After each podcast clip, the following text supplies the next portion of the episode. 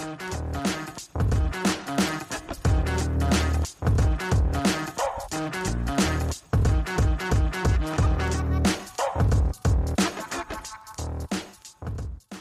everyone, welcome back to Across the Romaverse. It's episode 122, and Jimmy and Brandon are here with me, and we get to celebrate a win over Juventus. Not something we get to talk about too often, guys, but it was uh it was a gritty win, but a win nonetheless the Olimpico yesterday, thanks to Gianluca Mancini. So, how are you feeling about 24 hours after Roma's uh, big win against Juventus? I'm feeling pretty great. I feel like overall there were a lot of positives to take from that match, uh, despite some interesting tactical decisions to start, and you know some admittedly weaker performances from players like Nikola Zalewski. The fact that we were able to get out of this one with a 1-0 win makes me happy, and honestly, that's the type of thing that throughout the 2010s Juventus was doing to us. So I'm happy to have it kind of flip the script a little bit compared to usual. Yeah, I have to say, I think this is probably my first uh, win over Juventus since I've rejoined CDT. So this is um, a rare moment for me. But yeah, it was it was a it wasn't the prettiest match by any means, but these matches against Juventus are never are. So that was to be expected, and then it was always going to be a moment that made the difference. And we would have thought that Bala was the one who was going to make that happen. And ultimately, it was Mancini. Great for him, given how well he's played this season. Um, but yeah, that's kind of uh, if you had to write up how Roma were going to win that match, that's probably what you probably would have gone with. Yeah, I mean, it was like the most Roma of Roma, right? To lose to Cremonese on Tuesday, uh, winless team in Serie A, bottom basement dwellers, whatever you want to call them certainly bound for Serie B at this point. And then you bounce back five days later and you beat what has been the second best team in Serie A this year based on record. When you throw out the point deduction, Juve has the second most points earned on the pitch this year. So uh, a solid win. And I, I, think I saw, I think it was Wayne Gerard tweeted it. it was the, this is the first time since 0304. Uh, I believe it said that Roma has gone unbeaten in a season series against Juve that took a point at the Allianz Arena earlier in the season all three points yesterday. Certainly, Mancini, not the guy you expect to score the goal. It's been, I think, almost two seasons since he scored. You know, he scored a lot more when he was with uh, Atalanta, more of a like a, a free role as a third center back there than what he's been doing here at Roma. But he had a little freedom to to move up the pitch yesterday, and he took full advantage. Great strike on on his part. I mean, that was certainly unexpected. Dybala would be the guy you would expect to to do the work, like Brandon said. But going back to the beginning, what Jimmy mentioned, the tactical setup, very different than I think what anybody probably would have expected. Roma's pretty much played with a striker. I, from what I can recall, every match this season, I think, um, with either Tammy or Belotti, there might have been one or two matches mixed in where they've gone a little bit of false nine. I, I think maybe there was one match early in the year. I can't recall which one that I remember Dybala kind of playing that false nine role, but I did not expect it when I wrote the probables, and uh, it actually seemed to work pretty well. Mourinho overloading the midfield, playing basically a three-four-two-one kind of setup with. Uh, you know, the two midfielders, Wijnaldum and Pellegrini behind Dybala as the false nine. Did that get you guys at all? Surprise you? Did it make you, you know, scratch your heads a bit, or or did you like it going into the match? Uh, I was a little confused. Um, I wasn't. I would have thought that if Abraham was going to be out, he was going to be out, like, period considering that he just uh, his wife just his girlfriend just gave birth to a child so like that's often you know a reason why people don't play a match. Um so i was more surprised that he played at all. Uh but i i guess i was always intrigued by the possibility of seeing Dybala as more of a false nine. I think it would have worked a little bit better with someone other than Wijnaldum in that role with Pellegrini. I think it might have been more interesting with uh, even like a Stefan El Shaarawy uh, in that Wijnaldum role, uh, just because I think that it looked a little uncomfortable for Wijnaldum to be the effectively the forward because Pellegrini was not necessarily driving forward himself either. Uh, but it worked. Um, and I think that to a certain extent with Juventus, they've had our number for so many years now that a lot of the time to get anything over on them, I feel like we have to be creative with our lineups. And they Mourinho displayed some creativity tonight or last night, and I, I, you got to be proud of that. Yeah, and that's kind of what he does. I mean, we've seen that throughout his career. He's um, that's why he's referred to as a special one because he, he will come up with these unexpected uh, formations and uh, you know personnel out on the pitch, and more often than not in his career, it's panned out. And Roma are the current beneficiaries of that, so that's you know um, in line with what he's shown so far throughout his career. But obviously, it did take me by surprise when the lineups were announced. I just chalked it up to um, him still recovering from his eye injury, plus um, as Jimmy was mentioning with the birth of his his um his newborn, that uh, I'm sure he missed a few training sessions to to take care of business as he rightfully should. Steve, you could probably speak more to that than uh, Jimmy and I. but um, so I kind of just chalked it up to that. As for, I I I, I agree that I would have thought El Shaarawy would have gotten the start over Wijnaldum in that position, but with the game plan being to control the game. Um, the flashes that we have seen from Wijnaldum thus far have shown that he would probably be pretty adept at that strategy, and so I get the logic in in playing him. But in terms of uh, production going forward, it was clear he was very uncomfortable, even though when he was yeah. playing for Liverpool, he uh, you know he played in a little bit more of an advanced role than probably he is currently playing for Roma. Um, but having said that, it did work out not in the way that we expected, but um in these type of matches you you know you just kind of take what you get yeah when i saw that lineup i immediately thought they're stacking the midfield they want to try to control the, the, the game a little bit more not let juve control too much of it in the center of the park where roma can have trouble at times um, but yeah, the, I think the product going forward did suffer a bit, and Wijnaldum did not look very comfortable in that role. I mean, the XG on on FB reference, our XG was 0.6, Juve's was 0.8. It was a game that was certainly bogged down the midfield at points. Um, I thought certain players stepped up. Um, Mancini, for one, of course. Uh, we'll get to him. Uh, I also want to mention Rui Patricio. He's been much maligned. He probably cost them the Cremonese match in the end with that penalty kick and maybe being a little late to react to the first goal. Um, but yesterday, uh, he was huge. He got the highest rating on SofaScore, rating of eight. He got some fingertips on that Rabiot header that hit the poster uh, late in the first half that would have given Juve the lead. Uh, he made a couple big saves yesterday. I, I, thought he kind of turned back the clock a little bit, and that was exactly what Roma needed in this kind of match where Juve had the bulk of the shots uh, compared to Roma. They outshot Roma 14 6, 5 to 2 on target. And I thought Rui actually stepped up pretty well. Yeah, kind of almost felt like he heard all the rumors about Tiago Pinto going to buy a brand spanking new goalkeeper this summer and was like, you know, I've still got something left in the tank. Um, do I think that that means that we shouldn't be looking for a goalkeeper this summer? No, I think that, you know, he's getting older. That's just kind of what happens after a certain point, even to the best of goalkeepers. But it's nice to know that he has matches like this left, at least for the rest of the season, because it's going to be very helpful for us as we get deeper into the uh, Europa League and uh, the deeper as like you know just the deeper we get into the Serie A season. Yeah, with the with the keeper of uh, Rui's experience, he's always going to have that type of performance in his in his bag. Uh, it's just a matter of how often can he can he bring it out these days, um, and that's been the main concern with uh, you know sticking with him going forward. But he had a he had a big match, and uh, I have to be honest when um, in the last minute of extra time when Pogba had that chance, it, it, went right to him. Even th- or it wasn't Pogba. Pogba had the re- was um for the rebound, but whoever shot it, I was very sure that that was going to go in, and uh, we were all going to collectively throw our TVs out the window because that would have been so cruel.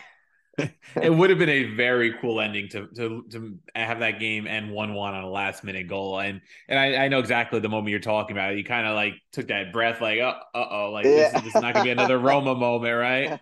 And uh, he held on to it. He had he did have one a little bit earlier, I think, too, uh, kind of around stoppage time where he kind of brought it down and it fell to the ground. and He quickly picked it back up, but um, he made a couple really good saves. So I wanted I wanted to give him a shout out because he's been much maligned. I've been very critical. We've been critical. I know Bren uh, is is just about done with him. He was not a fan even when Roma uh, bought him, and, and, you know he usually does a lot of the goalkeeper pieces. So uh, well, good to see Rui step up.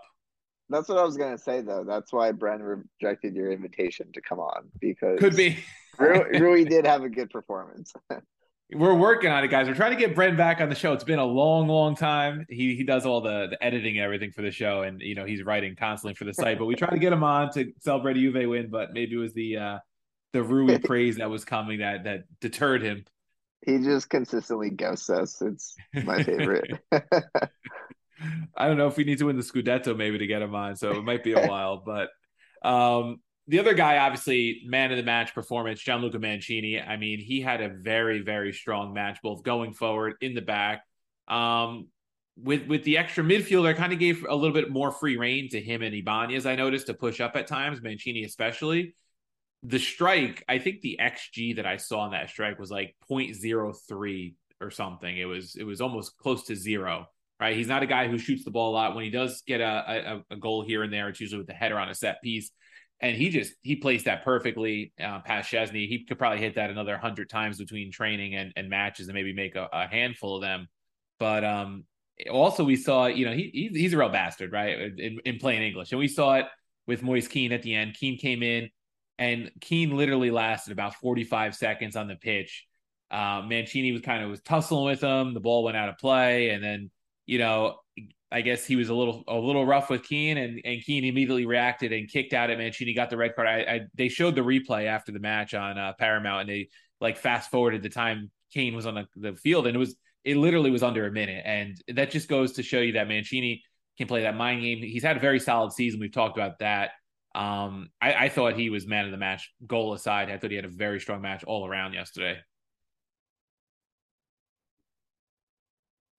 Yeah, I would go with that. I think that Mancini, even before that red card, was looking quite quite great because of the goal. But even without like even without those two really influential moments where he basically turned the course of the game in both situations, uh, Mancini looked impressive. I think that he sometimes doesn't get as much shine as Roger Ibanez or Chris Smalling, in part because I think that the the fan base generally accepts that Ibanez is Ibanez gets to be the hothead, the one who can make really dumb decisions sometimes because he is in more of a role on the on a regular basis where he's individually man marking. His his defense looks more impressive, so to speak, in, in kind of the way that like Mehdi Benatia's defense looked more impressive um during his time with Roma than Leandro Castan.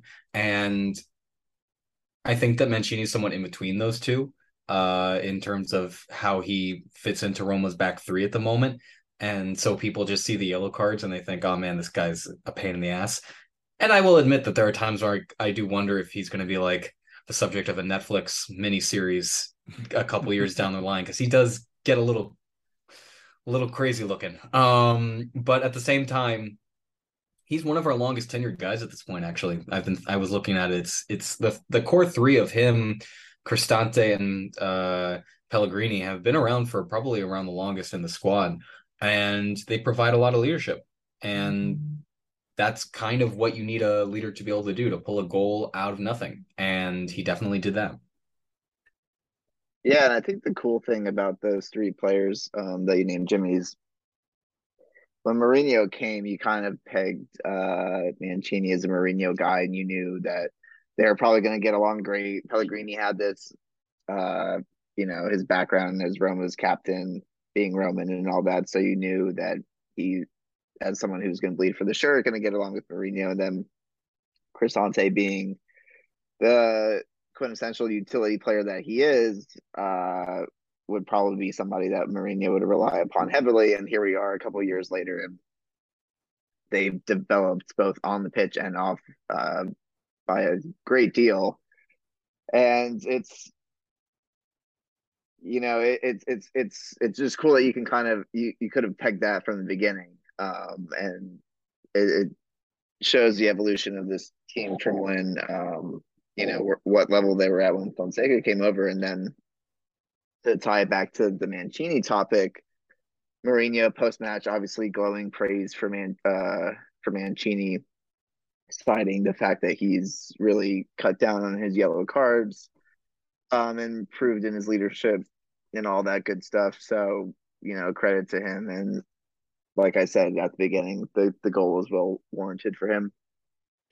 Yeah, he has cut down the yellow cards this year. He's he's still, you know, a, a prick to play against, as Moise Kean can attest to, but he hasn't been getting booked as much, which is so important. I think last year he led Serie A with like 15 yellow cards, which is an absurd number. It's really a card like less than every three matches. So uh, really improved. I, I, I, like the point you guys made about Mourinho and, and the, the development we've seen of those three as the leaders. And Mancini's the more fiery of the three, I'd say, right, in terms of his personality. Cristante, though, you can see he's always been a leader on the pitch since Mourinho's been around. Pellegrini too, you know, being the captain, and and I think it was you know um, you know a, a, testament to the work he's put in to get that goal unexpectedly. I said to be the hero. Uh, even the look on his face, there was a tweet from I think it was and it was like the four steps to scoring the goal, and the first was like Mancini looking like, did I just score the goal? Then he starts like sprinting with his arms out and, and all that, and it was it's good to see because it's not a guy you expect. And you, you in matches like this, it's it's a guy that you don't really expect that tends to step up in a in a, a match that really nobody can seem to find the the space to find a goal. Uh, you know, Vlahovic was quiet, Dybala was pretty quiet. Those guys you really expect. They kept Di Di Maria pretty contained for the most part. Um, one guy who was who was really non-existent for Juventus was Manuel Locatelli, their big midfielder. Um, you know, he's he's an Italian national team fixture. He came over for a big fee from Sassuolo. And until he got booked in the 25th or so minute, I, I said, you know, I didn't even notice him. And I was looking through Twitter, and Scott Monroe, who hosts La Magica Cast, actually put out like a, a thread of some of the tactical things he noticed. And one of them was that uh, Pellegrini and Cristante were man marking Locatelli and kind of switching off on him and, and really taking away his time and space. And if if that was the case, uh, as Scott saw it, it, they did a great job because I was texting my buddy about a half hour into the match. I'm like, has Locatelli touched the ball? The only time I've seen him is is with the yellow card. So uh, the the midfield plan definitely did work for Mourinho in that in that sense. Yeah, definitely. Um, I I agree that Locatelli was kind of quiet. I aside from he had a couple of long shots that he had the long shot, yeah. Yeah, yeah. The first one was a little scary, but then the second one was, you know, uh very casual for Rui to deal with, so no harm, no foul there. Um for me, Di Maria was the the one that scared me every time he was on the ball. Yeah. That that that moment where he um hit the ball over uh Cristante's head as he was running. I was He's been in play- some form for them this year I lately. Know, I know. I, I I thought he would be the one that was just gonna break our hearts at the end. Um as he as he's done in his career to to many a team. But um Vlahovic also, as you mentioned, very quiet, a testament to Smalling. Juve's first chance was a Vlahovic opportunity, but aside from that, I don't think he had a single um, shot worth mentioning, which is which is great considering that he was the one that broke our backs uh, in the reverse fixture with that free yeah, kick, as we all as, yeah, mm-hmm. as we all remember. And so he he was very close to doing so again, but um, thankfully, it didn't pan out that way but and, and, then going back to what you were saying about how these moments of magic kind of come from unexpected sources when um I saw Mancini celebrate one of the first things that came to mind was uh Manolas' celebration against Barcelona yes. also yes. waving his hands wildly in the air um or that Vincent Kompany long shot goal against Leicester to help City win the title a couple years back again unexpected source um so yeah, you know, credit credit to Roma for keeping those big names contained. Um, and even you know, I, I know he's still recovering from injury, but when Paul Pogba came on and Chiesa came on, again, that was those are two big names that you're like, oh, I don't know if they're going to hold on when uh, Juve's throwing all this firepower on the pitch, but um, relatively stress free rest of the match after they scored. To be honest with you, aside from a few shaky moments here and there, and then under normal circumstances when you see seven minutes of extra time flash on the screen you your eyes bulge. And I, I to be honest i have no idea where where that accumulated from. Maybe i guess the the Kean incident um, yeah, it's, it's Juventus time. Injuries. Juventus time is a whole other concept. It, well, yeah, yeah, yeah, exactly. Um, but yeah, having said like having said that, the, that seven minutes of added time was very, very stress free. Um, and you know, you, you, had your eye on the clock the whole time, but they weren't. They they never came close to to conceding. Aside from that one shot that, thankfully, uh, went right towards Rui. But so you know, credit to to Mourinho and the team for implementing the game plan so effectively. Yeah, I mean, I'd agree with everything Brandon just said. The one thing I would add is that even though Dybala himself didn't have a goal or anything like that um yesterday, I think that yesterday's match was an indicator of just kind of how important it can be to have a guy like Dybala around.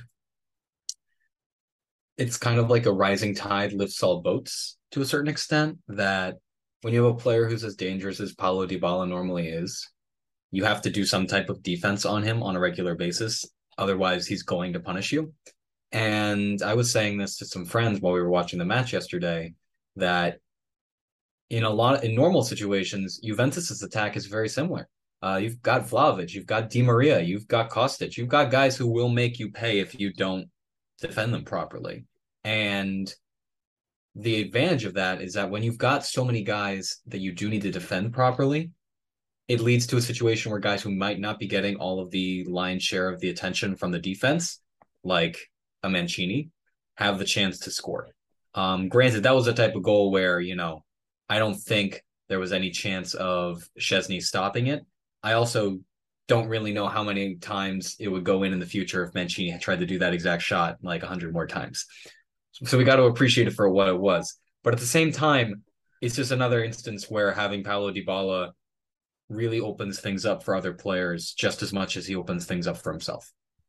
Yeah, I, I, agree with that full full on. Those, those kind of players like the Dybalas of the world, they do open up so much for other players because teams have to pay so much attention to them, right? They often have to end up double teaming a player like that. We see it with with other great players too, and it just makes everybody around them better, even when they're not facilitating the play themselves. So, um, we you mentioned Ibanez too. He had a he had a very strong game. Um, he had eight clearances.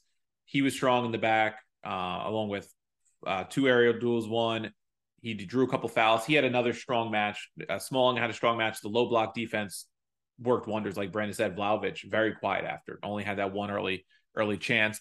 Locatelli shots were from deep outside the box. So a lot of things that worked very well tactically uh, for Roma. They they just pulled out this gritty win.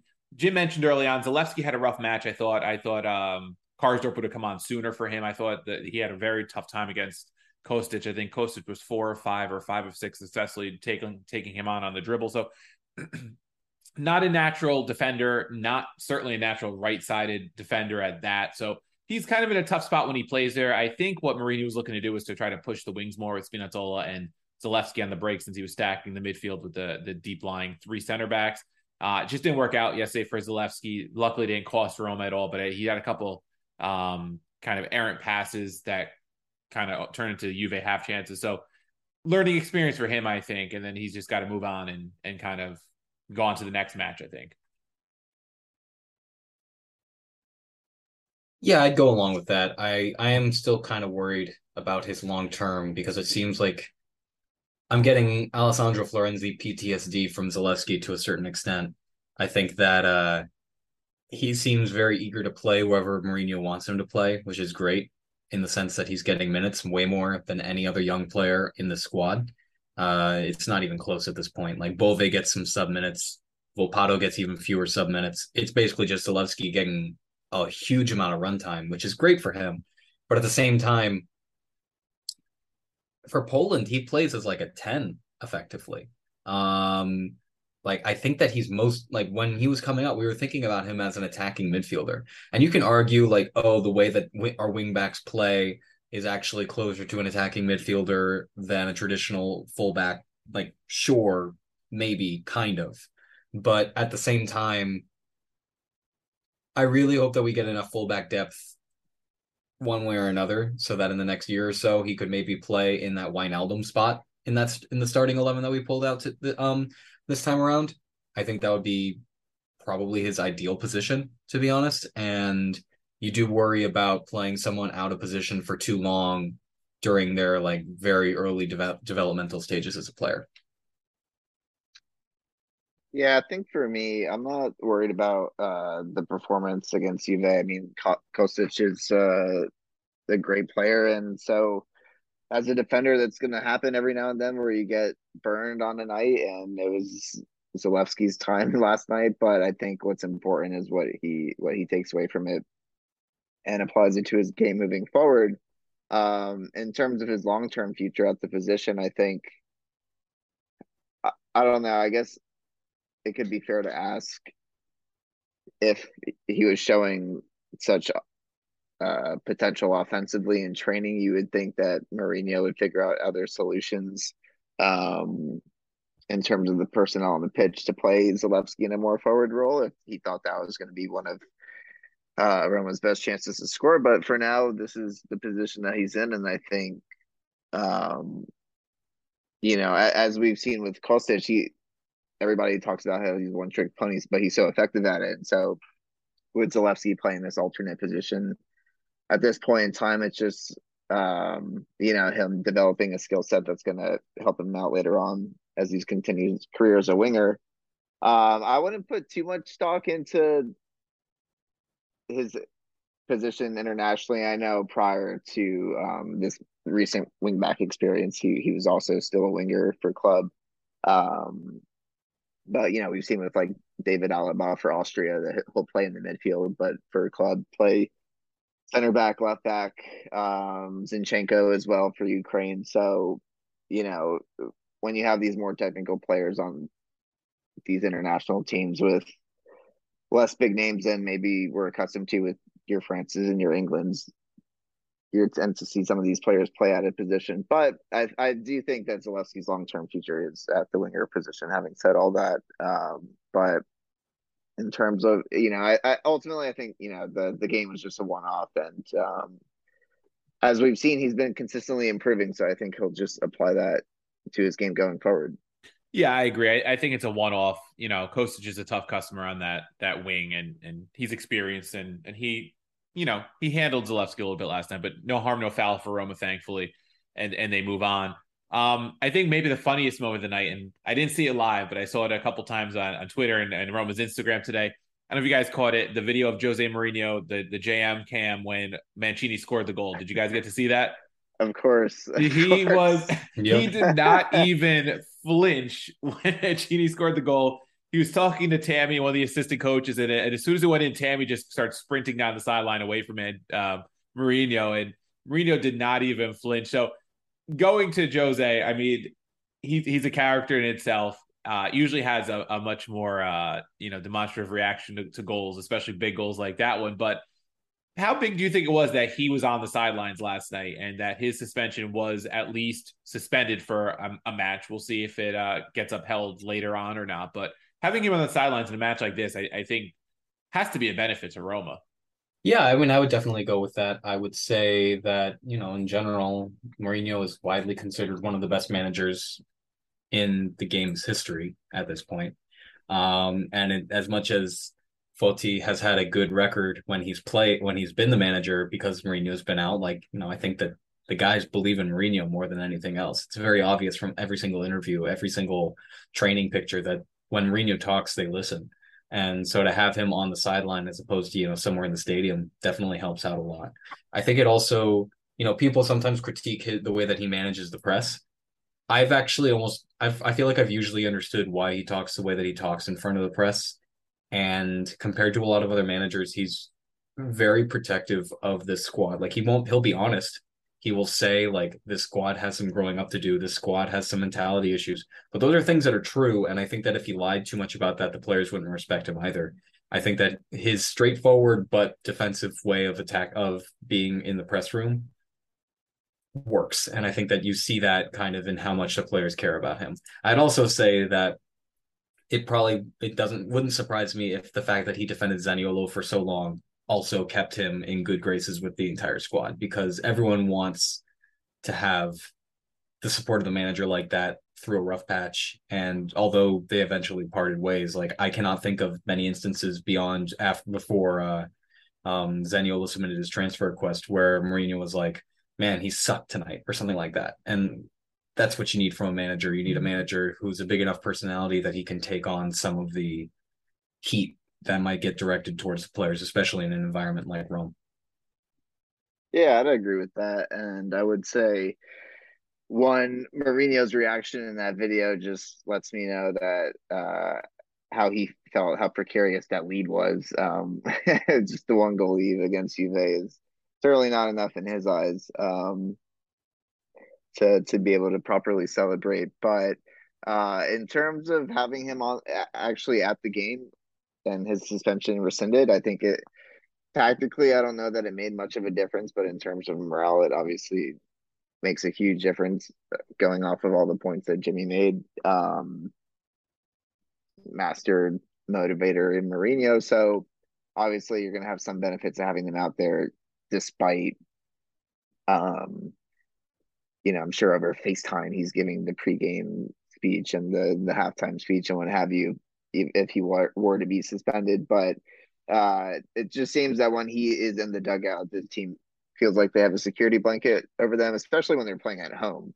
Um, they this team clearly feels like they're unstoppable, um, barring something calamitous happening. So I think five yeah, straight at home uh, without conceding a goal and Serie yeah, right? Yeah, yeah, yeah, yeah. Um, a fortress, which is what they were showing at the end of last season too. So it's just what what what we come to expect with them. And that's so important to make the Olimpico Fortress. I mean, they're packed fifty five thousand plus whatever the capacity is that they allow in on on a regular match day uh, in that stadium, and it's, and it's been huge for Roma. I mean, their their home record has improved. Even the home matches that they lost, the one to Atalanta, the one to Lazio, those were one nothing tough losses. They weren't conceding a lot of goals. I mean, their home road split right now. I'm just going to pull it up real quick. At home this season in Serie A, Roma has scored 14 and allowed just five with uh, eight wins, one draw, and three losses. Um, and then on the road, just to, to kind of take a comparison there, six wins, four draws, three losses, 18 forced, and 16 allowed. So it just goes to show the difference at home.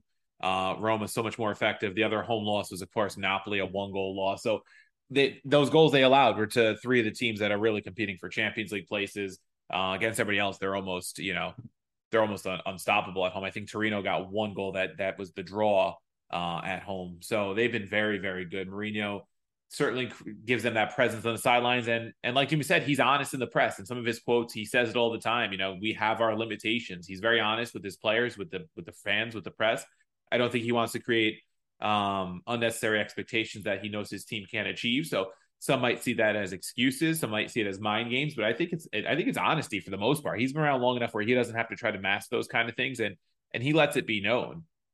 All right, so we're starting to run out of time here. Uh, we got to run, but I just want to thank everybody who submitted those questions on Twitter and on the message boards. And if we didn't get to yours today, we still thank you for submitting. And we had quite a few people respond. So we, we love the engagement. We love all the great questions guys ask, get us thinking and talking about Roma.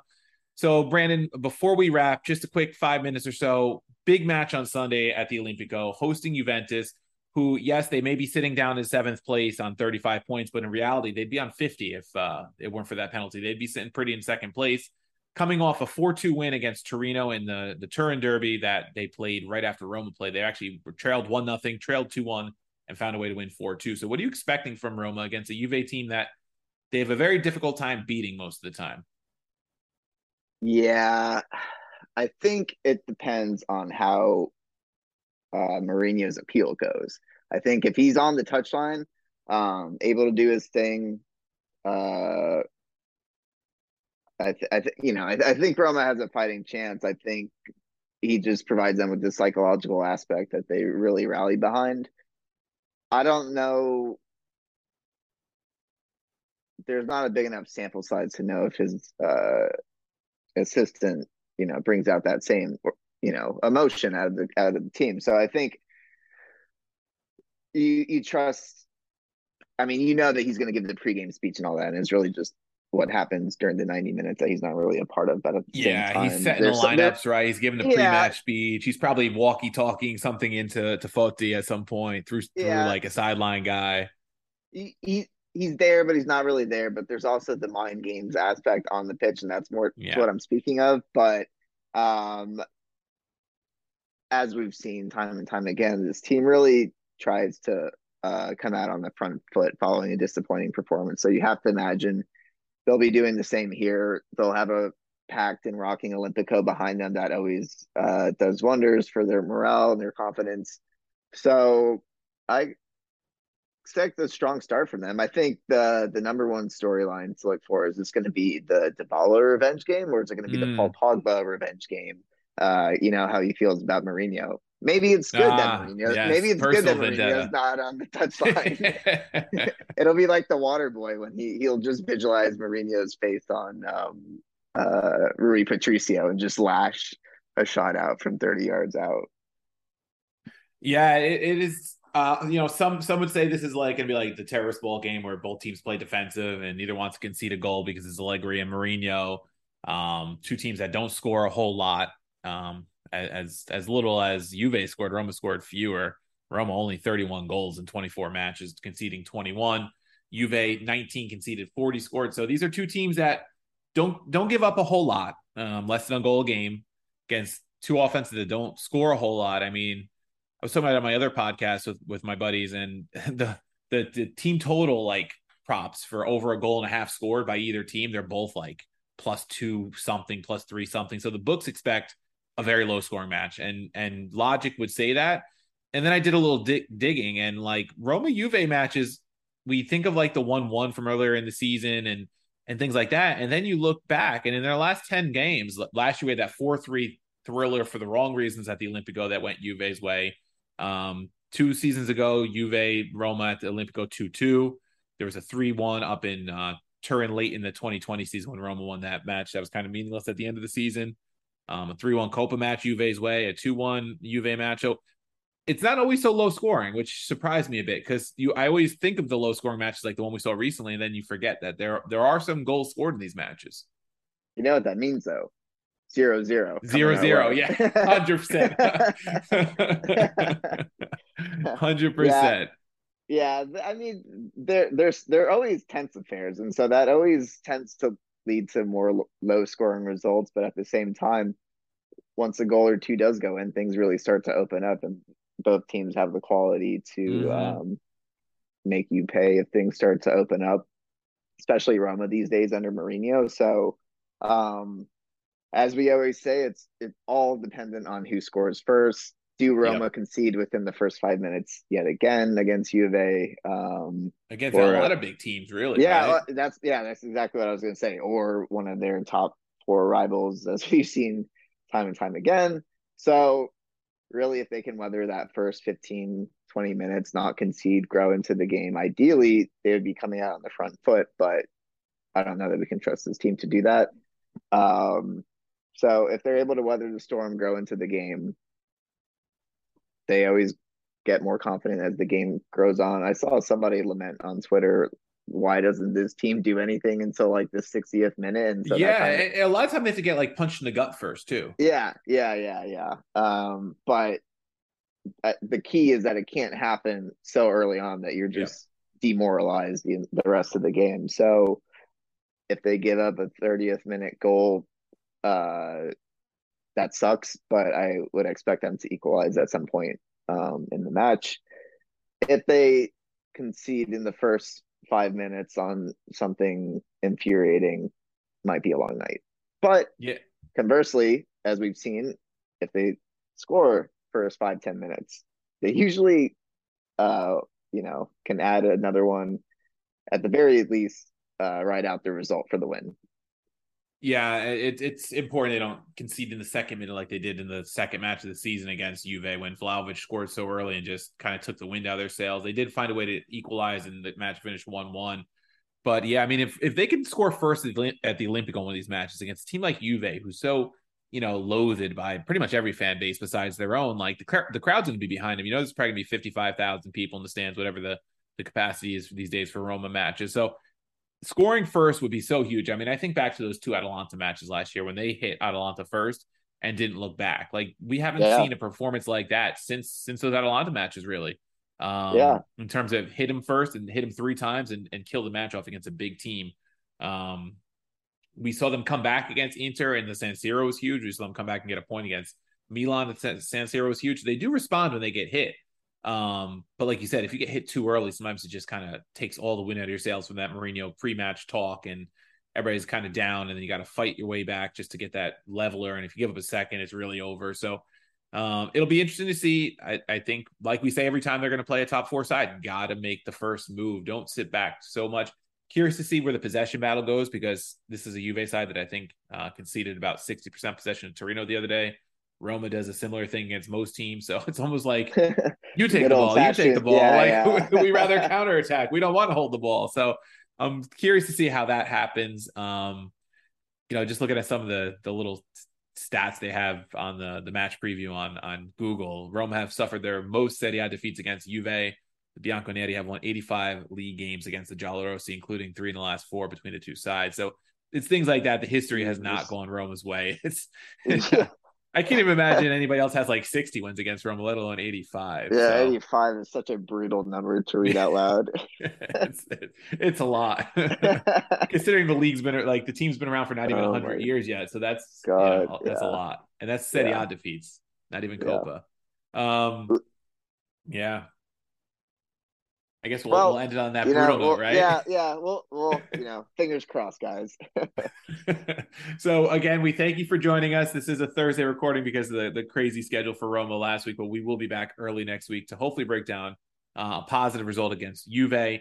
Uh, some of their rivals, you know, Lazio hosts or travels to Napoli tomorrow. Hopefully, Napoli does us a favor. Uh, Milan's playing Fiorentina, could be a tricky spot for them. So hopefully things go Roma's way, and then they they take care of business on Sunday, and we'll be back hopefully on uh, probably Monday to record with, Jimmy back. Although if Roma loses, I don't know, Brandon, he might be hiding again. So um, we'll leave it there. Any any last words of wisdom for the listeners before this big match? Words of wisdom. Um, I'll go with as the great Sam Jackson once said, hold on to your butts.